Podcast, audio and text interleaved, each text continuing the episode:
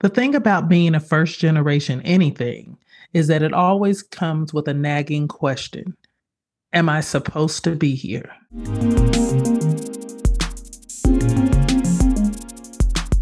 Welcome to Life and Leadership with Kim Williams. I'm the CEO of Interfaith Family Services, a nonprofit that provides housing, help, and hope for families facing homelessness. I'm also the principal of Kim Williams Consulting, a change management firm that empowers nonprofits to change for the better. And I'm the author of Diary of an Insecure CEO How I Went from Feeling Rejected to Raising Millions. I've led through a variety of organizational issues while raising over $50 million to fight poverty and learning a lot in the process. I created this podcast to share those lessons and help you to successfully navigate life and leadership. So let's get started.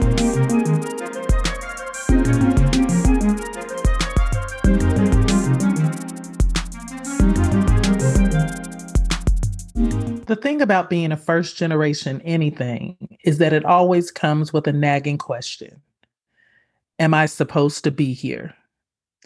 When I became the CEO of Interfaith Family Services, I knew it was God not only had God revealed the opportunity for me months before the position was posted, but he confirmed it with signs and wonders, as they say. There were three specific things that I prayed for to confirm that this was the position for me, and all three occurred.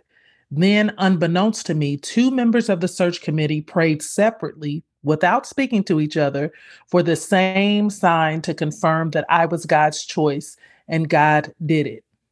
With all of this in mind, there was no logical reason that I have, should have walked through the door without anything less than great confidence. But even with the signs and wonders and the supernatural way that God opened the door for me, I could not overcome the feelings of insecurity and self doubt that I brought with me. You see, God affirmed me, but man had not. Despite the previous successes that I had in roles that I held before Interfaith, I had also experienced so much criticism and so little encouragement that I was beginning to wonder if the criticism was true. And the truth is, some of it was. But I digress. After just a few weeks at Interfaith, I wondered if God was playing some type of cruel trick on me because every big opportunity that He gave me also came with big obstacles, and interfaith was no exception. My track record of success could not silence the nagging doubts and fears that this time what the naysayers said about me was true. I'd worked relentlessly to outrun my own doubts through my accomplishments. I secured my first executive director role at 27, started my own consulting firm shortly thereafter, and became the CEO of a multi million dollar nonprofit at just 38 years old. I'd done the external work, but I'd not yet done the internal work necessary to be secure in those accomplishments. So I took on the biggest role of my life at a time when my soul was starving for security, affirmation, and acceptance. This, as you can imagine, was a recipe for disaster. But even so, God had a plan to transform me as He transformed interfaith.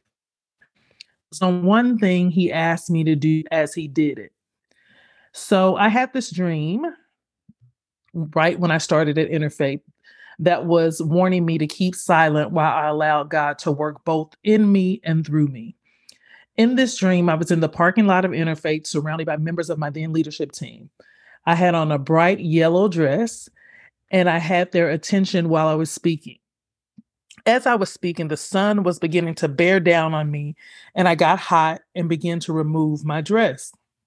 In my mind, I thought it was okay to remove my dress because number one, I was surrounded by my leadership team, so the people on the outside couldn't see me.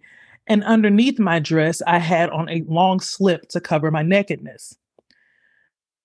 But as I did so, as I turn remove my dress, their faces transformed from admiration to disdain. And then I woke up. After I woke up, I instinctively understood the meaning of the dream, which was do not share my intimate thoughts and feelings with the team. Do not overexpose myself or my thoughts, no matter how stressful or how hot it got. So I wrote the dream down and I listened for a while. But then, as time passed, I slowly began to let my guard down with certain members of my leadership team. And I became very close with one, a minister, who seemed to really have my back. She shared a lot of historical insight on the organization that she said could help me as I led.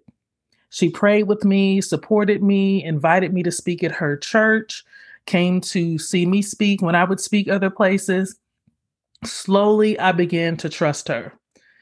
Then I disobeyed the warning and began to share my concerns, worries, and fears, as well as my insecurities with her.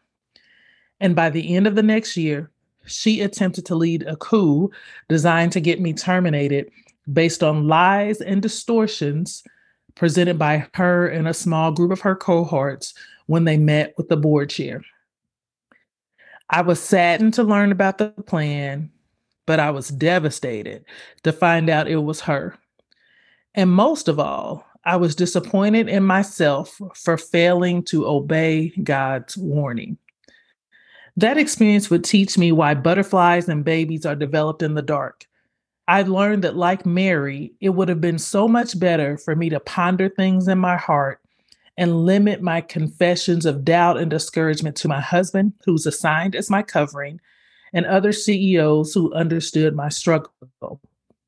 But when it came to confiding in my staff, particularly new staff that I had inherited, I should have known that silence, as they say, is golden. It was a very costly lesson. And I'm sharing it with you in hopes that you can avoid the issues that I face as a result of learning the hard way. Now, listen, by the grace of God, it turned out well. As you know, I'm still the CEO of Interfaith, and we've done a lot of great things since I started 12 years ago. But this experience was really heartbreaking and, and in many ways soul crushing. And it could have been avoided had I just obeyed what the Lord told me about silence and setting up boundaries when it came to my staff.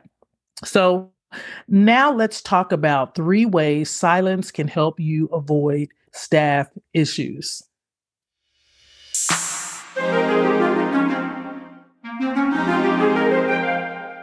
So, first, a word about silence. Some people think that quiet people are hiding something, and this is not always true. And it's certainly not the motivation for learning to tame your tongue, is to say, hey, I'm trying to be transparent. So I'm going to say what's on my mind. No, taming your tongue is important. You can still be silent and be authentic. You can be silent and still be transparent with the things that you do share. You're just selective about what those things are. You can still be silent and kind, and especially silent and cautious. Silence is not sketchy.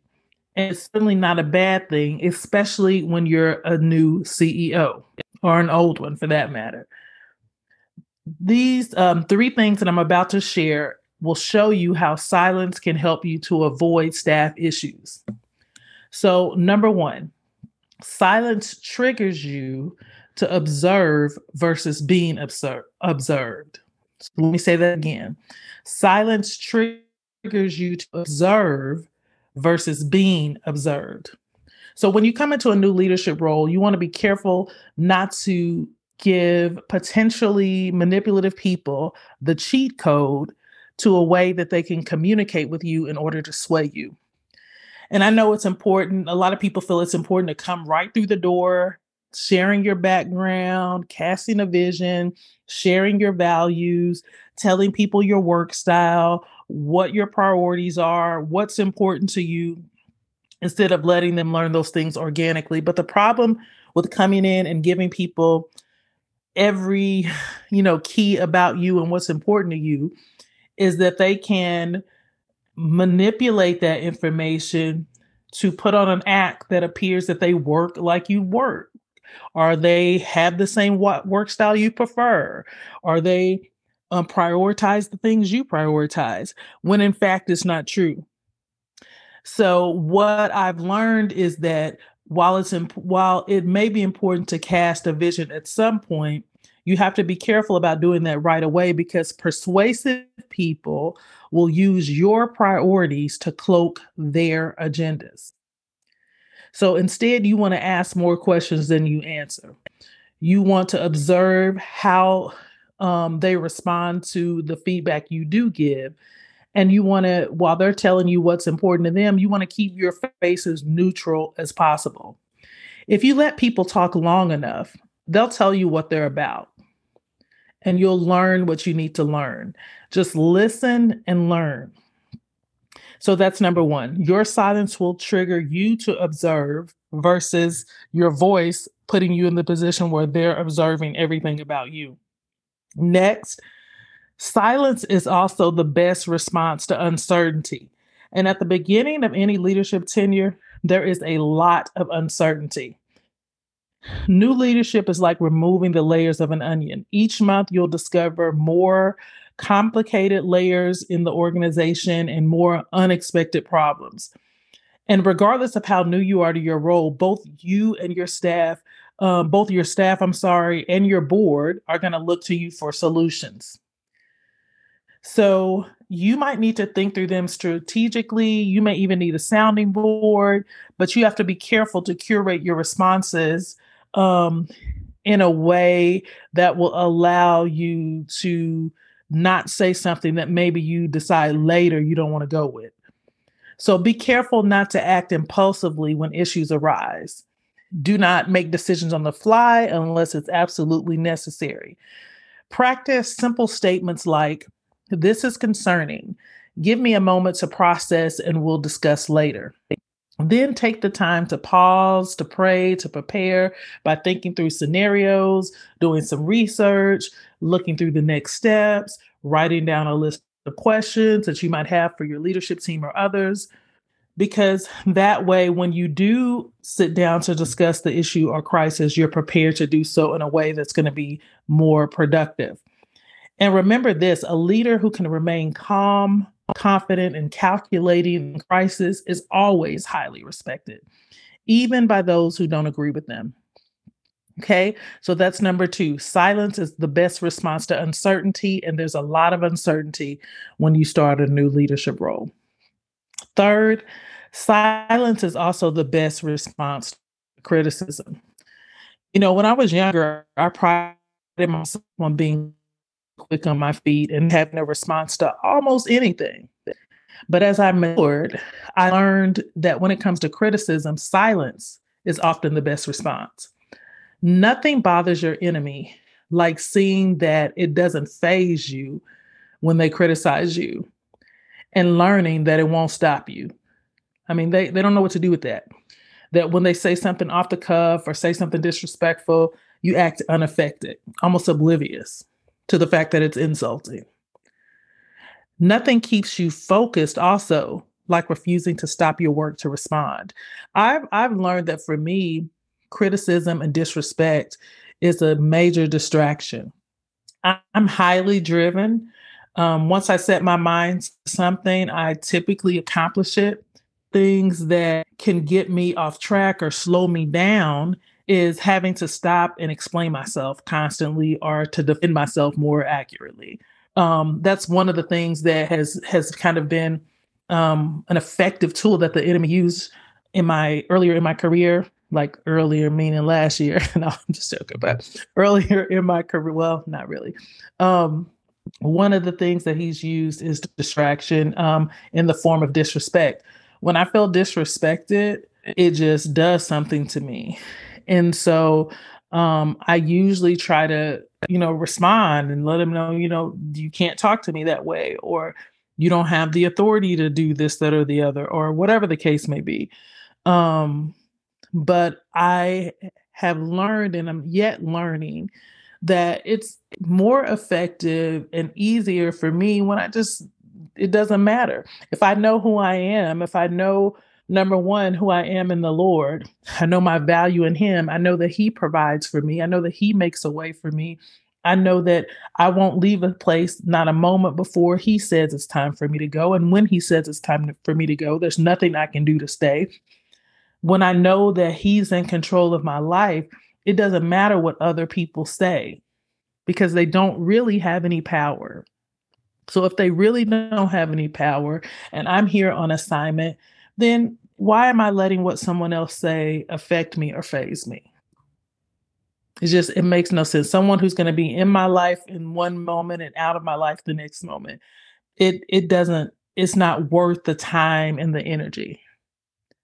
And more than anything, my work speaks for itself. If I'm operating in integrity, if I'm doing things the right way, if I'm doing things for the right reason, even when I make mistakes, God provides grace and mercy. He covers me my work will speak for itself. I don't have to take down, get off the mountain, and stop working on the wall in order to have this long debate or prove to my uh, the person who's criticizing me that I'm, you know, worthy of respect, admiration, or support or whatever.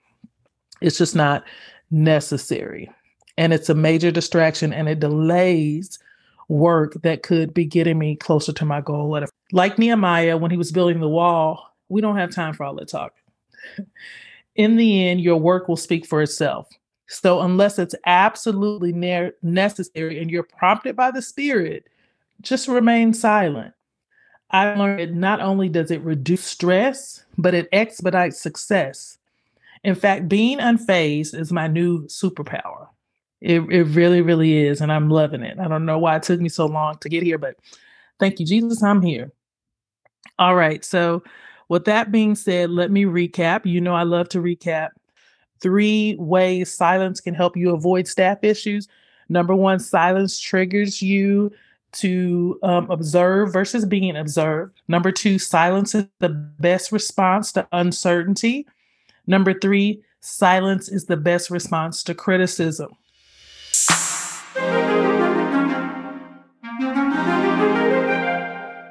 So, finally, let me offer you this word of encouragement.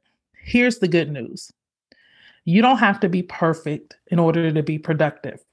You can feel like an imposter and still be impactful. God can develop you while He's using you to develop the organization He's given you to lead. The key is not to feel the need to prove yourself to other people in the process. God's open door is his affirmation. His promotion is his approval. Your self esteem will eventually catch up to your successes. But in the meantime, remain silent in response to your critics and even your own self doubt. Your work will eventually speak for itself. Let's pray. Father, we thank you, first of all, for this time together. I thank you for every leader and aspiring leader that is listening to this podcast. I pray that this podcast will be a blessing to them and that they will not only just hear the things that I share and the things that I believe you're speaking to their heart, but that you will give them the strength and the grace to be able to carry it out. Father, I pray that you would remind them of why you called them this week. I pray that you would bring somebody in their life to give them the much needed encouragement and affirmation they that they need father god that it may not come from the source they were looking father god but when it does come it will they will know that it's you offering them that little wink to let them know they're on the right track and father god i pray that they will cast and we not they but we will cast our cares on you first before we go looking at someone else to vent to that we'll learn to cast our cares on you because you care for us. And Father God, that you will send help, just like you sent ministering angels to Jesus in the garden when he was pouring out his heart to you, that you'll send ministering angels to us after we've learned to pour out our heart to you first. And so, Father, we thank you for this. We thank you for your word. We thank you for this time together. We thank you for the victory which is ours. We thank you for Romans 8 and 28, knowing that all things are working together for good. So we give you praise and glory right now in Jesus' name. Amen. I hope you enjoyed this episode. Today's tips can be found on my website, kimwconsulting.com. Just click the resource tab in the menu. You can also find information about my consulting services and upcoming events and subscribe to my monthly life and leadership newsletter. If you found this podcast helpful, please share, rate, and subscribe. Thank you for listening, and remember change is inevitable, but changing for the better isn't. Change wisely.